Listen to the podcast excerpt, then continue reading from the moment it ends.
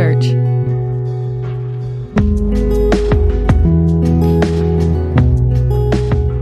This morning we're in Acts chapter 19.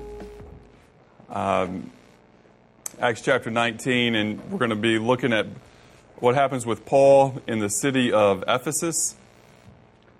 But I want to just remind us um, before we even get into that, get started into that, um, of what happened in Acts chapter 16 when Paul first wanted to go to Ephesus and um, other cities in a province called Asia. Um, and we, when we looked at that, we were reminded that that's not Asia in terms of how it's thought about today. Uh, you know, China, Japan, other countries on that side, but it was a province um, in Turkey. And, and he has a, a, a, wants to go there, but the Spirit um, doesn't allow him. The Spirit of God doesn't allow him to go there. And he has a vision of a man from Macedonia saying, "Come and help us." And that's when he goes over uh, to places like Philippi, and you have Lydia um, there, who's actually, ironically, from Asia, um, and a woman. Um, when the call was from a man in Macedonia, but it's an Asian woman in Macedonia that is the first uh, follower of Jesus there. And then others, uh, like the Philippian jailer and his household, become believers. Uh, and then Paul travels um, on his way, because this is on a second missionary journey, he travels on his way back to Antioch. And on the way, he stops in Ephesus um, in chapter 18, and they asked him to stay there for a longer period of time, but he declined and said, I will return to you if God wills. And then he set sail from Ephesus, he went to Caesarea. Um, Apollos then uh, speaks boldly in Ephesus before going on to the city of Corinth. And so that ended Paul's um, second missionary journey there at the end of Acts chapter 18. And what we find at the beginning of his third missionary journey um, is that he's, his first place that he goes back to is Ephesus. And he's actually going to stay there, as we'll read, for a long time. Um, and so I just wanted to, us to have that reminder that um, what we saw back in that Macedonia call was really not God saying no to a people or no to sharing the gospel with those people, but it was a timing issue. Um, it was God's timing of the people in a certain place being ready at one time and certain people in another place being ready to hear the word at another time.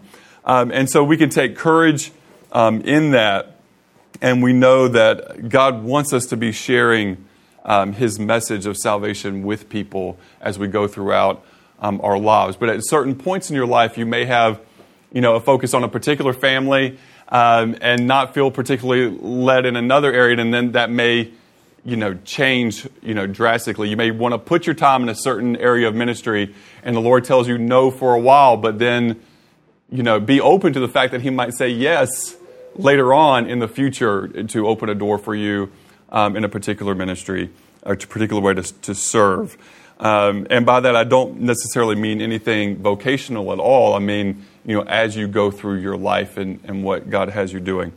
Um, so let's pray, and then we'll read. Um, we'll start in, in chapter 19 of the book of Acts.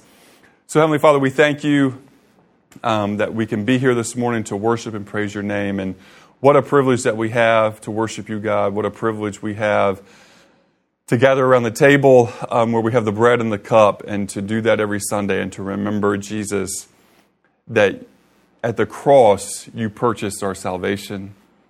You redeemed us, that you uh, paid for our sins there, and that you had victory um, over sin, and then that the grave could not hold you, and you had victory over death, and that in you we also have victory over sin and death. And so we thank you, God, um, that even though we have a, a short time on this earth, that we have an eternity um, with you. Those who believe in you have an eternity with you, dear Jesus. But while we have this short time on this earth and the years just tick off very quickly, Lord, help us to use them in such a way um, to promote and to, to move your gospel forward in the world and to see individual lives change and, and lives of communities change. And, and Lord, help us to be willing um, to make great sacrifices um, on behalf um, of your gospel for your glory and for the good of the people of this world. In your name, Jesus, we ask it. Amen. So we're, um, again, Acts 19, verse 1. it says it happened while Apollos was at Corinth that Paul passed through the inland country and came to Ephesus. Uh, and he found some disciples, and he said to them, Did you receive the Holy Spirit when you believed? And they said, No, we have not even heard that there is a Holy Spirit. And he said, Into, into what then were you baptized? And they said, Into John's baptism. And Paul said, John baptized with the baptism of repentance, telling the people to believe in the one who is to come after him, that is, Jesus. And on hearing this, they were baptized in the name of the Lord Jesus. And when Paul had laid his hands on them, the Holy Spirit came on them, and they began speaking in tongues and prophesying. And there were about 12 men in all. Let's just stop there in those first seven verses and just make a couple of important notes. First, we see, you know, Paul, you know, he said, if it's God's will, I'm going to come back to you. You know, he meant that when he said it. And what he meant by that was, unless God tells me to go somewhere else, I will come, you know, back to you and I will spend more time with you and I will share more with you. It was his heart's desire, you know, to do so, but he also understood and he knew that he was not in charge of his life. That he didn't get to call the shots for his life, but that God did. You know, and he needed to do and to go and to obey God in whatever that was. And he could have his own heart's desire, but whenever his heart's desire and God's desire would come into conflict, there was one desire that needed to win out. And he would actually need to change his heart's desire to line up with God's heart's desire. You know, and so we see that in the ministry and the life, you know, of Paul. And that his he's, you know, obedient to his king. You know, he has a king. We need to understand that because I think that in a lot of our, our theology throughout, you know, the decades, particularly in, in modern you know, um, American Christianity, we've kind of lost out that Jesus is king. And in that, what are the implications of that? You know, it's something that we may even say, like, Jesus is my Lord and Savior. And, you know, we can give lip service to that. But when the rubber meets the road, you know, in, in real life and in hard decisions, do we view it that we actually have a king to obey? Do we view it that we have a king to obey? And, and um, unfortunately, we've traded a king oftentimes for an assistant. That we want to be a king and we want Jesus to be the assistant to help us accomplish the things that we think are good ideas and the things that we want to do. And some of those may be even noble, but make no mistake about who's in charge. We want to be in charge. And it has to be a conscious, on going decision that Jesus is king over my life and he gets to call the shots and he gets to decide. And so it's not about me and it's not about what I want and it's not about my personal preferences, but it's about what King Jesus desires. Now, if you believe that Jesus has, just has it out for you, then that can be kind of hard you believe God just has it out for you, then that can be kind of hard to go with. If you believe that one of, you know, God just, you know, is kind of like almost working against you, that can be kind of hard to go with. But if you believe that God is good and that He is for you and that He's a good, God the Father is a good Father and that Jesus our Lord is a caring and compassionate one who takes our heavy burdens and gives us something that we can carry. You know, and with him, what we can carry is, is greater and more than we think. And, you know, we know this is true even in a physical sense. You know, we had our, our, our, team of 12 that ran 206 miles, you know, in the mountains. And some of that, you know, at least just on paper, just seems like ridiculous. But what 12 people could accomplish in that. But, you know, there's also some, some understanding, and you don't give, you know, the, the, the weakest runner the number one like hardest work to do. That wouldn't be that wouldn't be loving, that wouldn't be kind, that wouldn't be that wouldn't be fair.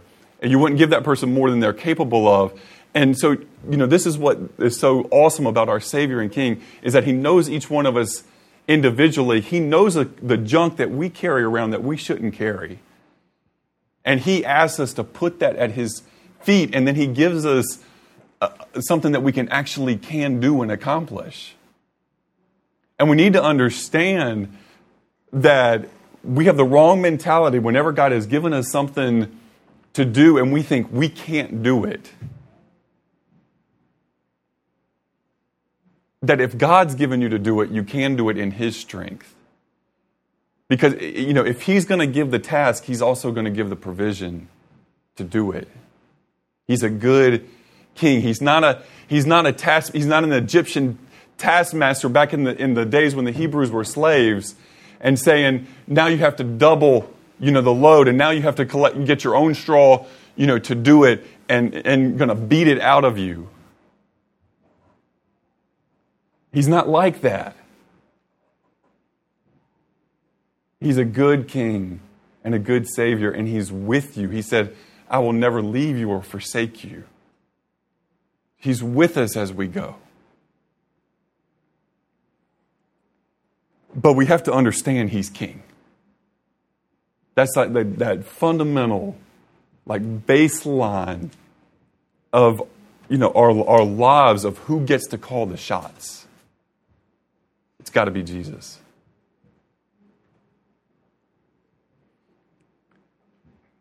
And here we have this interesting scene where he finds some disciples. You know, he, he finds people that believe in Jesus, but he says, Did you receive the Holy Spirit when you believed? And they said, No, we have not even heard that, that there is a, a Holy Spirit. But the way that that's worded in English, um, perhaps it should be, you know, we haven't heard that the Holy Spirit's been given. It's, you know, it's, it's, I, I think it would be, um, you know, a real problem if they didn't know that there was a, a Holy Spirit, you know, even at, at all. With like with the you know being in the synagogue and being in the understanding that they had, you know, I think we can safely say that they would understand conceptually. But it's more about that the Spirit has been given because they're looking forward to this, like in the Old Testament prophecies, this pouring out of the Holy Spirit onto God's people. Okay, so that's probably a better way to look at that. That they didn't know that that had come, because remember Jesus said I will send to you the helper. You know, after he, he said, you know, after his after he had gone to the, the cross and the resurrection, you know, after I go, I'm going to send to you the helper. And, and we really see that outpouring, you know, at Pentecost. But then we also see, as you read, like, for example, in, in 1 Corinthians, the normative um, experience for a believer, you know, now is that when you believe, you know, you're baptized into Jesus, you're baptized you know, into Jesus through the, the, Holy Spirit, like that's a spiritual thing, not talking about water, but we're talking about a spiritual thing that happens there. The water that we do is a public symbolic um, testimony of that. But that when a person believes, they receive the Holy Spirit and God comes and, you know, dwells, you know, in them. But here there's a reason that they haven't had that yet because they don't have the um, intellectual understanding and the, they don't have the theological understanding and the foundation to, to get that. And God wants to, to give them to this like, in a way they understand it in the proper order of things. And He also wants there to be a testimony of that for the other churches to, to le- that these people are, are legitimate followers of Jesus. And so there's, the re- there's some reasons here why things are, are done the way they are that may seem a little bit to us today kind of out of order. Um, but there was a reason why there was God was waiting to give them, um, you know, the, this baptism of the Holy Spirit. And in fact, when you see, um, there's like basically several different times in the book of Acts uh, where people receive the Holy Spirit and where they speak in tongues, and each time it's kind of a, a, a new group of people. We saw that with the with the Jewish um, believers, um, you know, at Pentecost when they were you know, sharing with the, the Jews and those who had converted to Judaism that came for Pentecost, came for that celebration from all over the world. And God gave that as a testimony of that this was of God and it was true. And so, you know, all the people heard the word spoke in their native, you know, tongues of or the places that they were from. They heard the word of God being preached. Then you see it again when it's the Samaritans, those who were, you know, partially Jewish and partially Gentile and you see them and it legitimizes you know it's done to show hey you know because the some of the people even though they've become followers of jesus still have cultural baggage in terms of their understandings and their thoughts about human you know other human beings. And so you know and who could be accepted by god. And so that had to be taken away.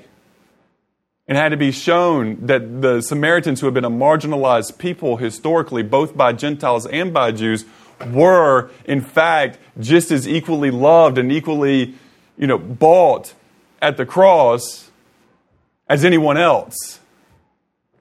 As anybody who was, you know, fully, you know, Jewish and could trace their, you know, lineage all the way back to Abraham.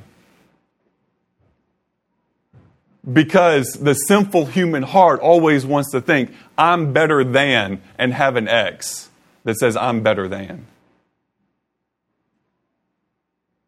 That's part of our sinful human hearts. And the sinful human uh, hearts, and it's certainly part of the unredeemed sinful human heart. I'm better than. And, it, you know, and, and, you know, in today's time, people may have thought, well, I'm beyond any sort of, you know, thinking I'm better than based on, you know, ethnicity or gender or nationality. But make no mistake about it, there's still an I'm better than. I'm better than a conservative, or I'm better than a liberal, or I'm better than whatever else it is. I'm better than a redneck. I'm better than a hippie. I'm better than a frat boy. I'm better than something. That is part of the sinful human heart.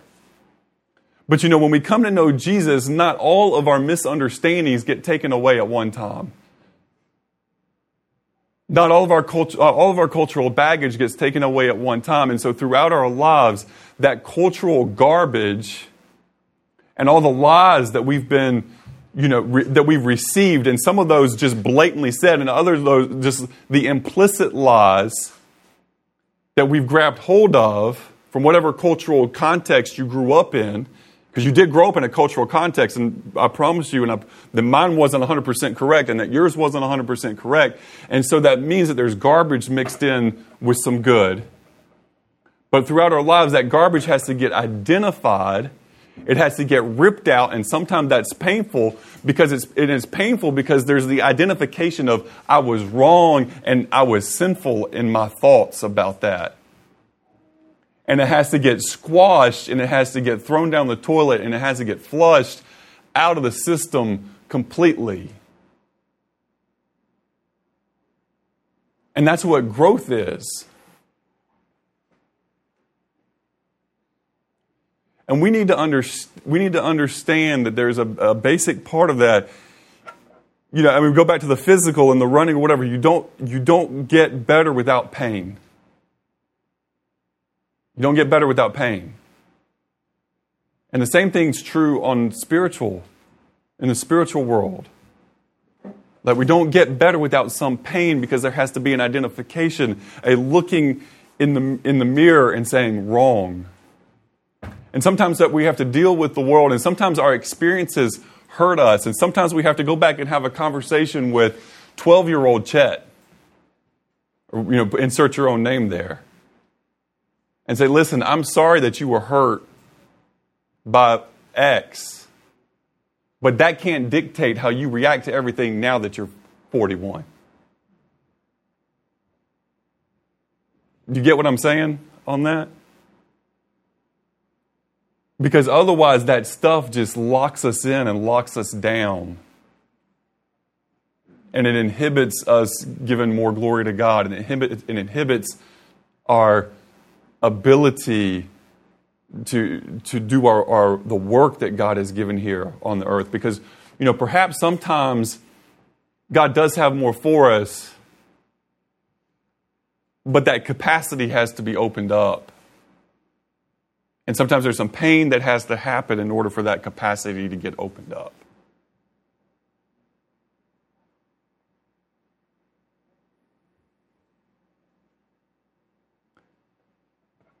And so here, there's, there's, a mis, there's several misunderstandings that have happened. And, and so these people, they don't have a full understanding. And so they needed the truth of God more fully explained. They needed to know that, that John's baptism, you know, wasn't the baptism of the Holy Spirit, but it was a preparational baptism before the ministry of Jesus started to prepare people for the ministry of, of Jesus. And it would be a cleansing ministry, a purifying ministry that they were identifying here is my sinful self and all of my sinful garbage and i want that to go away and i want to be and it was a you know i want to be open to god's work in my life But, you know, Jesus's work was the fulfillment of John's preparation. So, you know, you don't go back just to the preparation, but you actually want the real deal. You don't, you know, and it's, and it's the same thing in terms of like all the Old Testament preparation for Jesus. And there's so many beautiful things that we see in the Old Testament about Jesus. There's so many beautiful things we see in the Old Testament about how God works, you know, in humanity. But what we don't do is we don't go back to the law and we don't go back to the temple customs and we don't go back, we don't see the beautiful pictures and then say, okay, now we're going to do animal sacrifices. We don't, we don't sacrifice the lamb anymore because the ultimate lamb was slain at the cross. And so we, we don't go back to the prior, we move forward with, with Jesus. And so that's part of what's here. Don't, they can't just stay in John's ministry. They have to make that full transition to the ministry of Jesus. And so on hearing this, you know, there's a response. On hearing this, hey, we didn't have the full picture. On hearing this, they were baptized in the name of the Lord Jesus. And here, um, you know, when Paul lays his hands on them, they, they prophesy, they speak in tongues. It's kind of cool. They were 12 men in all. You see, you know, Jesus had 12 disciples. Now Paul kind of has, like, in this particular place, like, you know, these 12, 12 men that are disciples that are you know, going to go forward and do work. You know, we had 12 people on our running team. Uh, you know, it's kind of cool and all. I mean, you know, when we were making the schedule and, you know, how things work out for, you know, Acts, you know, this you know, chapter, these verses, or whatever throughout. Um, you know, we didn't plan, well, we're running the Smoky Mountain Relay. You know, we didn't know, I don't, uh, when we did the plan for starting Acts, I don't think we even knew that at that point yet. We are running the Smoky Mountain Relay, and that you have 12 runners and everything else. And here we just happen to have, I don't know, it's just kind of cool how God does stuff sometimes. I'm not going to make a huge, like, theological, you know, deal out of it, but it's just cool. You know, it's like, thank you, God, you know, for that. Um, but, what it, but what shows there, because let's go on. Now, now, check this out. And he entered the synagogue in verse 8. He entered the synagogue and for three months spoke boldly, reasoning and persuading them about the kingdom of God. But when some became stubborn and continued in unbelief, speaking evil of the way before the congregation, he withdrew from them and took the disciples with him, reasoning daily in the hall of Tyrannus. Now, let's stop for a moment here. He's persuading them about the kingdom of God because it's God's kingdom and Jesus is the king of that kingdom. Okay? So we need to understand, even as part of the church, we're part of a kingdom. You know, God's people here on our earth and our, our local, you know, group of believers that are make this assembly, that make this church, we're part of a kingdom. We're part of a bigger kingdom. And Jesus is the king of that. And so Jesus is the, the king of the kingdom. Jesus is also the head of the church. And Jesus is the head of the, the local church, even. And we're all to be his servants. We have leadership in the local church, but Jesus is to be the head of it. And he needs to be the one to dictate the direction and the vision for the local church. And we need to submit to what he wants for us, to be obedient to what he wants for us. But when he reasons in the synagogue, and he does so for three months, they, when they speak evil of the way, remember we're not we're not even you know we're not, not like um, christian here isn't a big word. Christianity is not a thing. You know jesus said he was the way the truth and the life. Jesus said he was the way the truth and the life. And so they were known as people of the way code for jesus like the way the truth and the life right? So they're part of the way Now, I'll tell you, you want to free yourself from a lot of stuff. You know, I mean, church history is important. There's a lot of uh, important things that have happened through the history of the church, but a lot of church history isn't even about the church because a lot of it is abhorrent to the teachings of Jesus. So, you know, and, and you can't say, every, I mean, even our own group, we have to admit, you know, we've done things wrong. We, you know, we're not perfect by any means. But there's a lot of things in history I don't have to defend because I, I need to defend Jesus and his gospel. You know, I'm, I'm not called to defend what some group that called themselves Christians did in the 1500s or 1845 or 1945 or whatever. You know, I need to defend Jesus and his gospel. And, and, what we see for every church, that anything that calls itself having something to do with them is judged based on the, the life and teachings of the head of the church, King Jesus. And so we either say closer to or further away from, or not at all. We, you know, what, what we call just, you know, putting on a costume. You know, when, you know, we, we say like, you know, a, we, a wolf in, in sheep's clothing is what? Is it a wolf or is it a sheep? It's a wolf.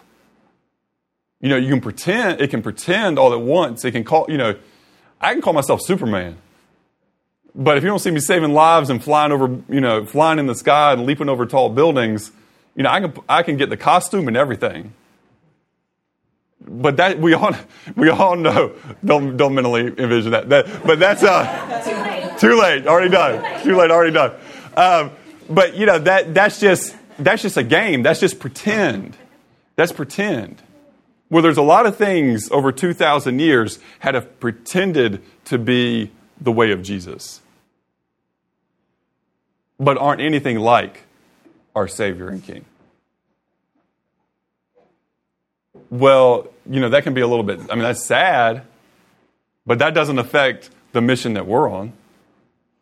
That doesn't affect our mission because we know that the real King Jesus transforms people's lives, transforms their lives. We know that there's good fruit from a good tree. And if there's not good fruit, not from a good tree. Pretty plain and simple. Pretty plain and simple.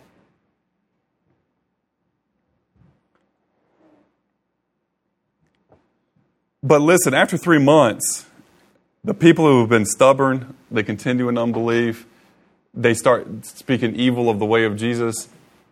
You know, Paul then, at that point, he removes those who were believing and they start meeting in another place. Because the place is just a place, they just need a space. They just need space. And this continued for two years. Now, notice this for two years said all the residents of Asia, that whole province, heard the word of the Lord, both Jews and Greeks.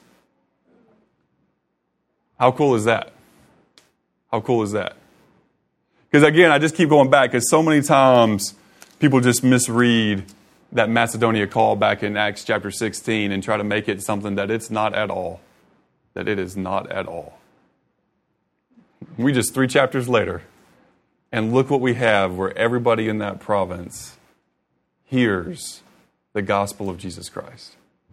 Beautiful, it's powerful.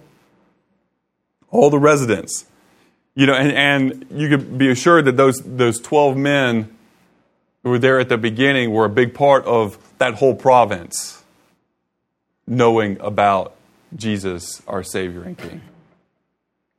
That's just cool. Uh, and again, you know, God is is um, I mean, you just read the Bible and you see, yeah, like sometimes there's huge groups of people doing amazing things, but a lot of times it's like individuals and small groups of people that are doing amazing things. They're doing huge things, huge things. And, you know, I, I don't want to, to make any, any mistake about it. You know, when we, with our small church, you know, we're not quite there yet. We're going to pray and believe we still get there. But, you know, striving for that $25,000 for the School for Girls, you know, in Tanzania, in, type, in terms of like fundraising, that's, I mean, it's ludicrous. You know, I mean, in my mind, it's not ludicrous, but, you know, I went to a, I went to a, a smaller university, but still graduating two, 300 students, you know, decade after decade after decade. I mean, every year, decade after decade after decade. And they have their, you know, one day, one dog, also bulldogs. I, have, I apparently have a thing for bulldogs. You know, just go from one place to another. It's bulldogs. But you know, one day, one dog fundraiser where they have you know almost 200 people that are actively trying to get all the other alumni to give, and they'll get $125,000 or something like that, you know, in that one day, but that's like their huge, you know, push for the year, you know, in terms of that, just from their alumni. And you think about, based on all the thousands of people that have graduated and how little money that ultimately is, like on a per person basis. You know, Relay for Life here at UGA, I mean, they did an awesome job. They raised, you know, about a $250,000, about a quarter of a million dollars. But they had over 3,000 participants. You do it on a per person, it's like 85 bucks. You know, I mean, on a per person basis for all, all participants they have. So you scale, you know, you scale that to what we're trying to accomplish, and you go, well, that's trying to do something. That's, an, that's ambitious. It's actually very ambitious, you know, but um, don't we want to be about ambitious things? You know, I mean, personally, I mean, I'd rather try something ambitious and not make it than try something that, you know, it's like, well, we're going to raise 500 bucks, you know, and one person can write a check or whatever, you know, like try something ambitious. I'd rather, I'd rather try to raise 25 and only get 20 than to try to get 10 and say, well, we met our goal. Woohoo. You know, it's all about perspective, you know, in that. And our perspective is what? The mo- you know, we want to squeeze the most we can out of every situation. You know, that's what we want to try to get. And that's what we, our mentality needs to be.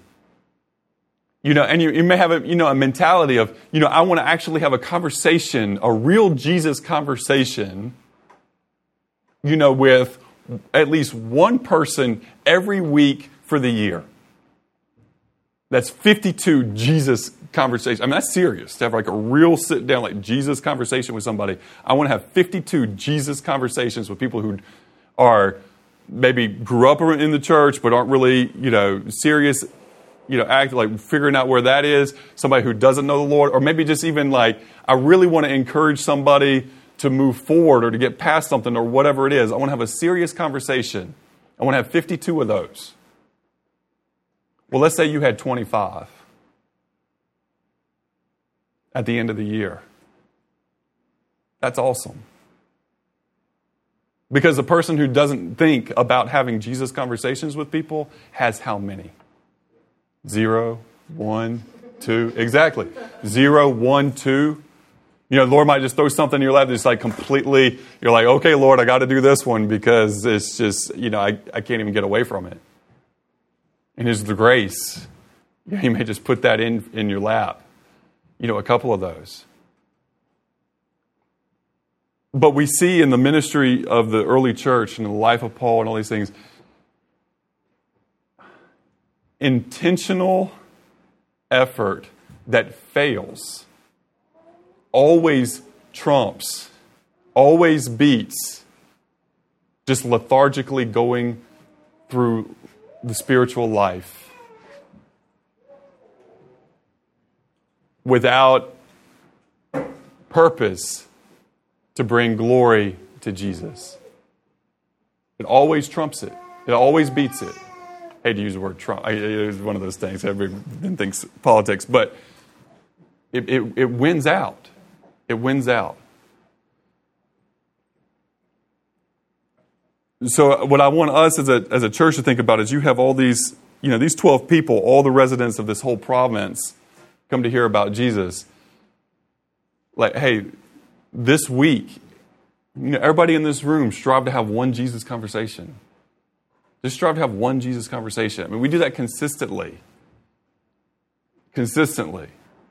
You know, Austin, um, when he, you know, he was lives in Atlanta now, but he was running with us and such an encouragement for our van. He was chief navigator, um, you know, and just he just got he's, a, he's just got a generous heart. He's a kind dude. You know, he loves Jesus, and you know, one of the things that he kept saying because people were like, "Man, I hope I hope I get my you know." You know, I, am personally one of those people who's like, I, I, don't want everybody to have to wait on me for too long. And uh, he's, you know, just cover the distance just cover the distance. You know, that's what he kept saying. You know, that's his phrase, just cover the distance. And, you know, that's what it is so much in the life of following Jesus. It's like day by day, step by step with him, just cover the distance. Like, how far does Jesus want to take you today? Just cover the distance with him. You know, don't worry about like, hey, I got to become like this spiritual, like, You know, you know, it's like you go to the gym, you know, and you see the person, you're like, man, I'm probably never going to look like that. You know, um, you don't have to look like that. You know, I, I look at a person running and be like, I'm, I'm just sorry, but I'm not going to run. I'm, I will never. I'm just going to go ahead and tell you now. I will never like average a five and a half minute mile over a marathon. Like my body's not made for that, and it just it is not to happen. And that's not like a defeatist mentality. I mean, that's just being realistic. But cover the distance day by day. You know, that's what spiritual life. Is. So you look at somebody like, you know, I, will never be like that person is. You know, in in the effectiveness of their life in ministry. That might be realistic because maybe God has given that person like an overabundant gift in a particular area, and you might have similar giftings, but just, you know, God didn't give you as much of it. That's okay.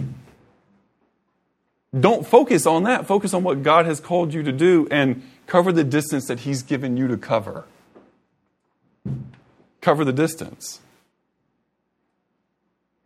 You know, but the problem is, we end up looking at that person, whatever area of life it is, we look at that person as our and we feel bad, like, well, I'm never going to be that, when we're supposed to be looking at Jesus. Because God didn't call us to look at the person, the other person that we compare ourselves to. Never once in your, in your Bible will read, like, keep your eyes on, and it's like some person, you know, just some other person. But the scripture is very clear that we are to keep our eyes fixed on Jesus, the author and finisher of our faith. That's freeing. That's freeing. There's freedom in that. There's freedom in that. Stop comparing and just say, Jesus, what have you called me to do? Now, sometimes, because there's a difference between comparing and being inspired by. You get the difference in that? There is between seeing somebody and go, that inspires me and that causes me to want to do more, versus, well, I'm not, I see that and I'm not that, so I'm not as good, and then therefore X, you know, and then how the mind works, X, Y, and Z play out after that. And you just end up stuck. Be inspired by people who are covering the distance really well with Jesus. Be inspired by that. But then keep eyes on Jesus compare the progress to what He's asked you to do. Work on it with that. Okay. He continues for two years so that all the residents of Asia heard the word of the Lord, both Jews and Greeks. And that is just a beautiful, beautiful thing.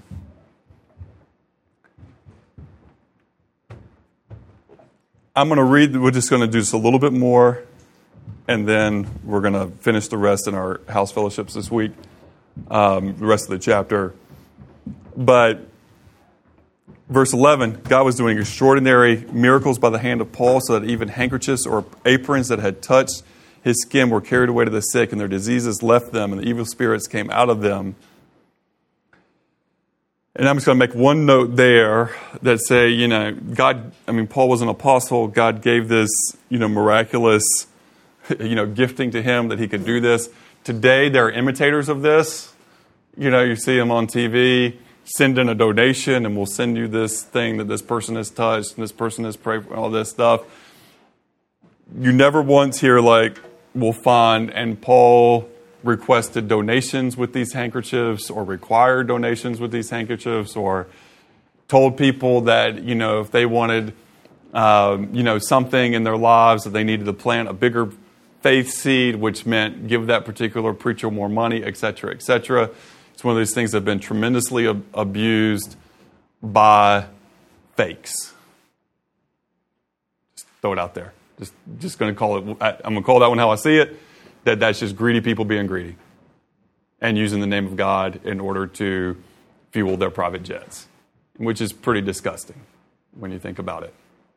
So, and it's usually, you know, they prey on, um, you know, the hopes of people who can't afford it, you know, and that's the, uh, sad, sad stuff. Sad stuff. So, um, anyway,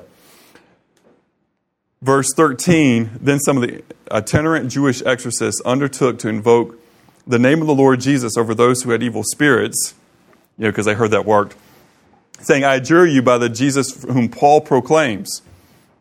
Seven sons of a Jewish high priest named Sceva were doing this, but the evil spirit answered them, Jesus I know, and Paul I recognize, but who are you? And the man in whom was the evil spirit leaped on them, mastered all of them, and overpowered them so that they fled out of the house naked and wounded. That's an embarrassing scene. Um, and this became known to all the residents of Ephesus, both Jews and Greeks, and fear fell upon them all. And the name of Jesus was extolled or glorified. And many of those who are now believers came confessing and divulging their practices. And a number of those who had practiced magic arts brought their books together and burned them in the sight of all. And they counted the value of them and found it, it came to 50,000 pieces of silver. So the word of the Lord continued to increase and prevail mightily. That's powerful. You know, two, th- two things here. One, you know, these guys, they see, hey, we've heard this works. You know, we know that Jesus casts out in the name of Jesus. You know, there's power they try to, to access that, but they don't actually have access to that because they're not believers themselves. There's a world of difference if they actually believed in Jesus for themselves and said, Lord, forgive me, I'm a sinner. But they, for them, the, you know, the Jesus thing was just another thing in their tool belt that they could pull out and try to use. But they didn't have that relational connection with Jesus and the ability to actually access that power.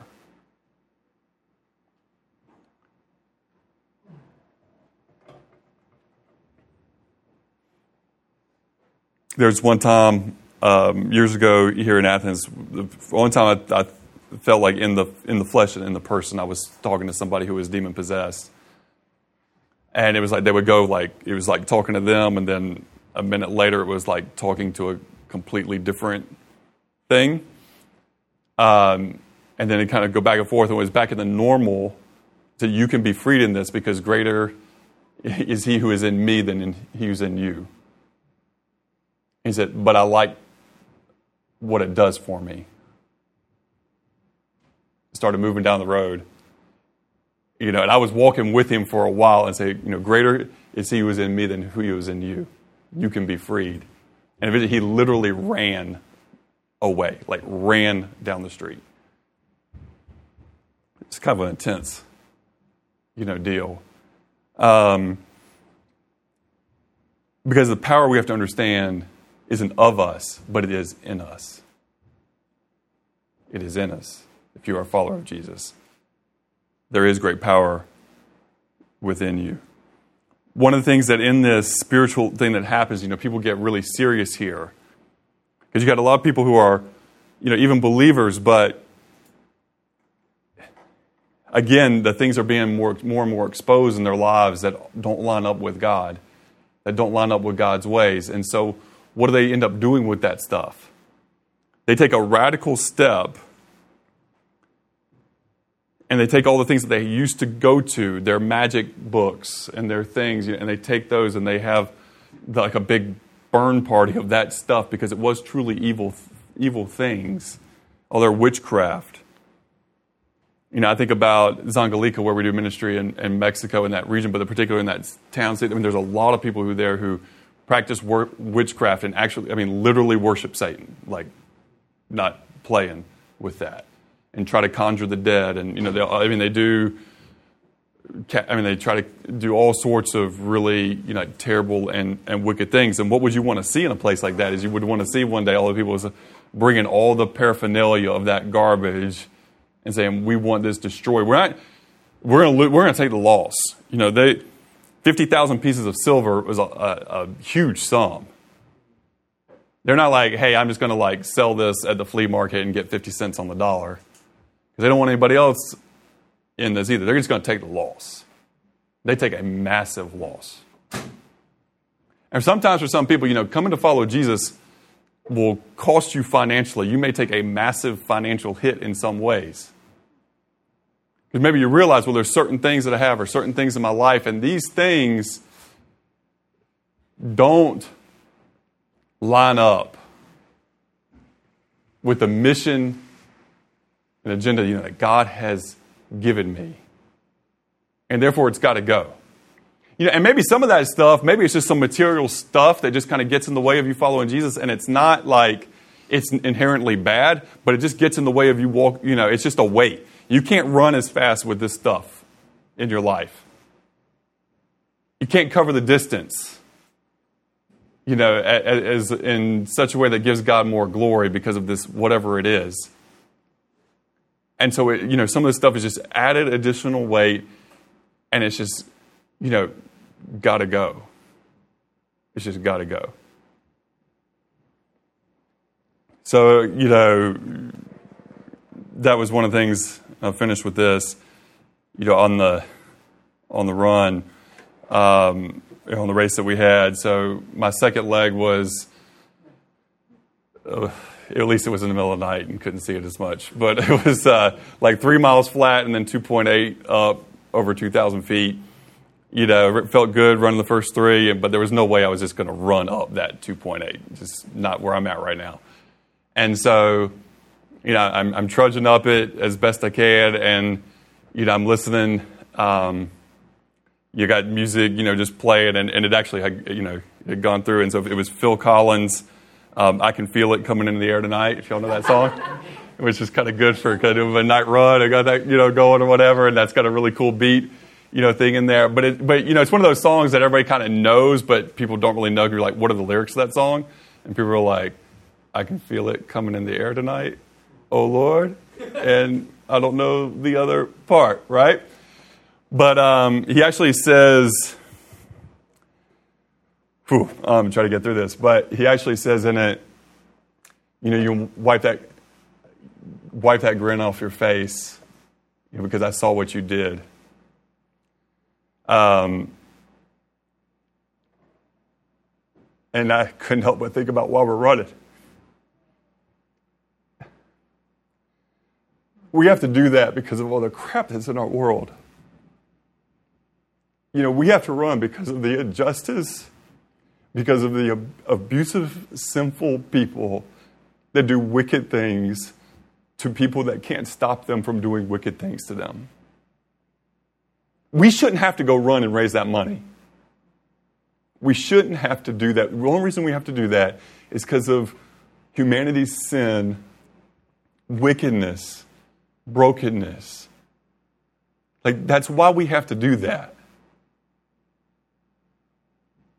Now, we know God didn't make our world like that. Like humanity fell into that, and then, you know, many humans don't do anything in their lives to try to stop their sin, but they just go full born, you know, into it and are just destructive, you know, and it's and we know that if it was not for the restraining power of God's Spirit in our world, that humanity itself would have long ago just completely destroyed itself. We would be annihilated, or there'd just be a few people here and there that are the survivors. We would, if it wasn't for God's restraining hand, there would not be 7 billion people on this planet right now. There might be 7,000. Because humans are destructive.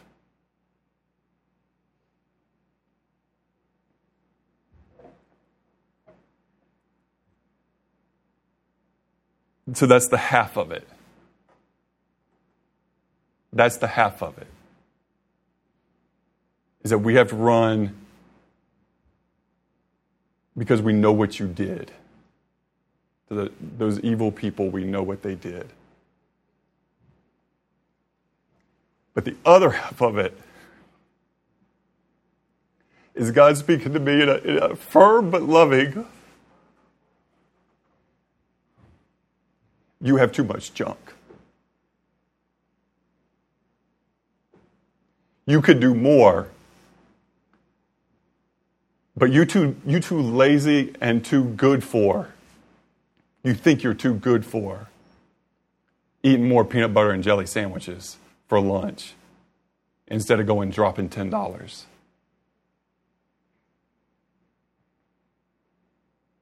Because you're too lazy to look for that tool to go to that, do that little thing or whatever. So you just go by the store, you know, you're at the store anyway, so you just pick up another one. And don't think about that five or ten dollars or twenty dollars. So you got double, triple. You know, what do you need with four caulk guns? Yeah, it's just a four dollar caulk gun, but why do you have four of them?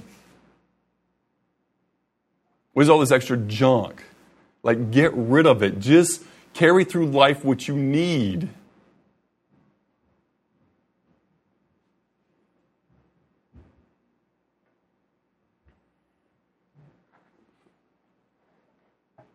And I'll tell you the truth that there's, a, there's also a conversation with 12 year old me in that too. And sometimes you think you dealt with that.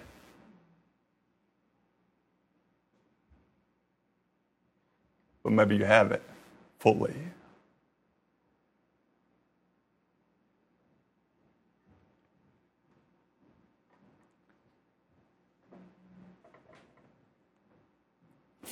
But we have a king, and he's given us a mission. But so many of us, so many other time in our lives, we're trying to run that race. And we want to run that race that Jesus gave us, but we also want all of the world. We want to carry all the world with us too. And it gets ugly. Because the sun's beating down and you're heaving and you want to quit. And we say, God, you gave me too much. But that's a lie from the pit of hell.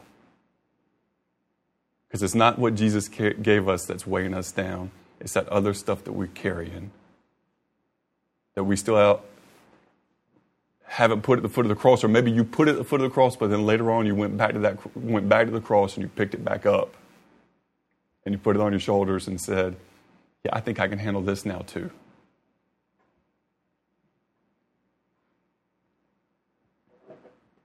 Just carry what Jesus gave us to carry. That's it. Nothing more, nothing less. Let's pray. Jesus, we thank you that you love us. We're thankful that you bring us in experiences and points in our lives where we're vulnerable, but in those times, Lord, help us just to dig in at your feet, Jesus. To let you do the work. We're thankful that you're a, loving Savior, a loving King. And you've given each, each person here, Lord, believes in you. You've given you, you, want, you just say you want to take all those weights, all those extra things. And then you give us what's beautiful and what's yours. And you say, Here, I want you to carry this. And we walk it together. We cover the distance together. We run it together.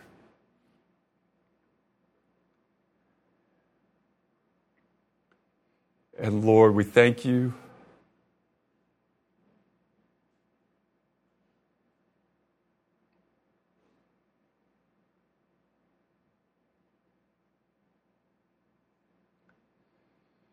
that your grace is sufficient for us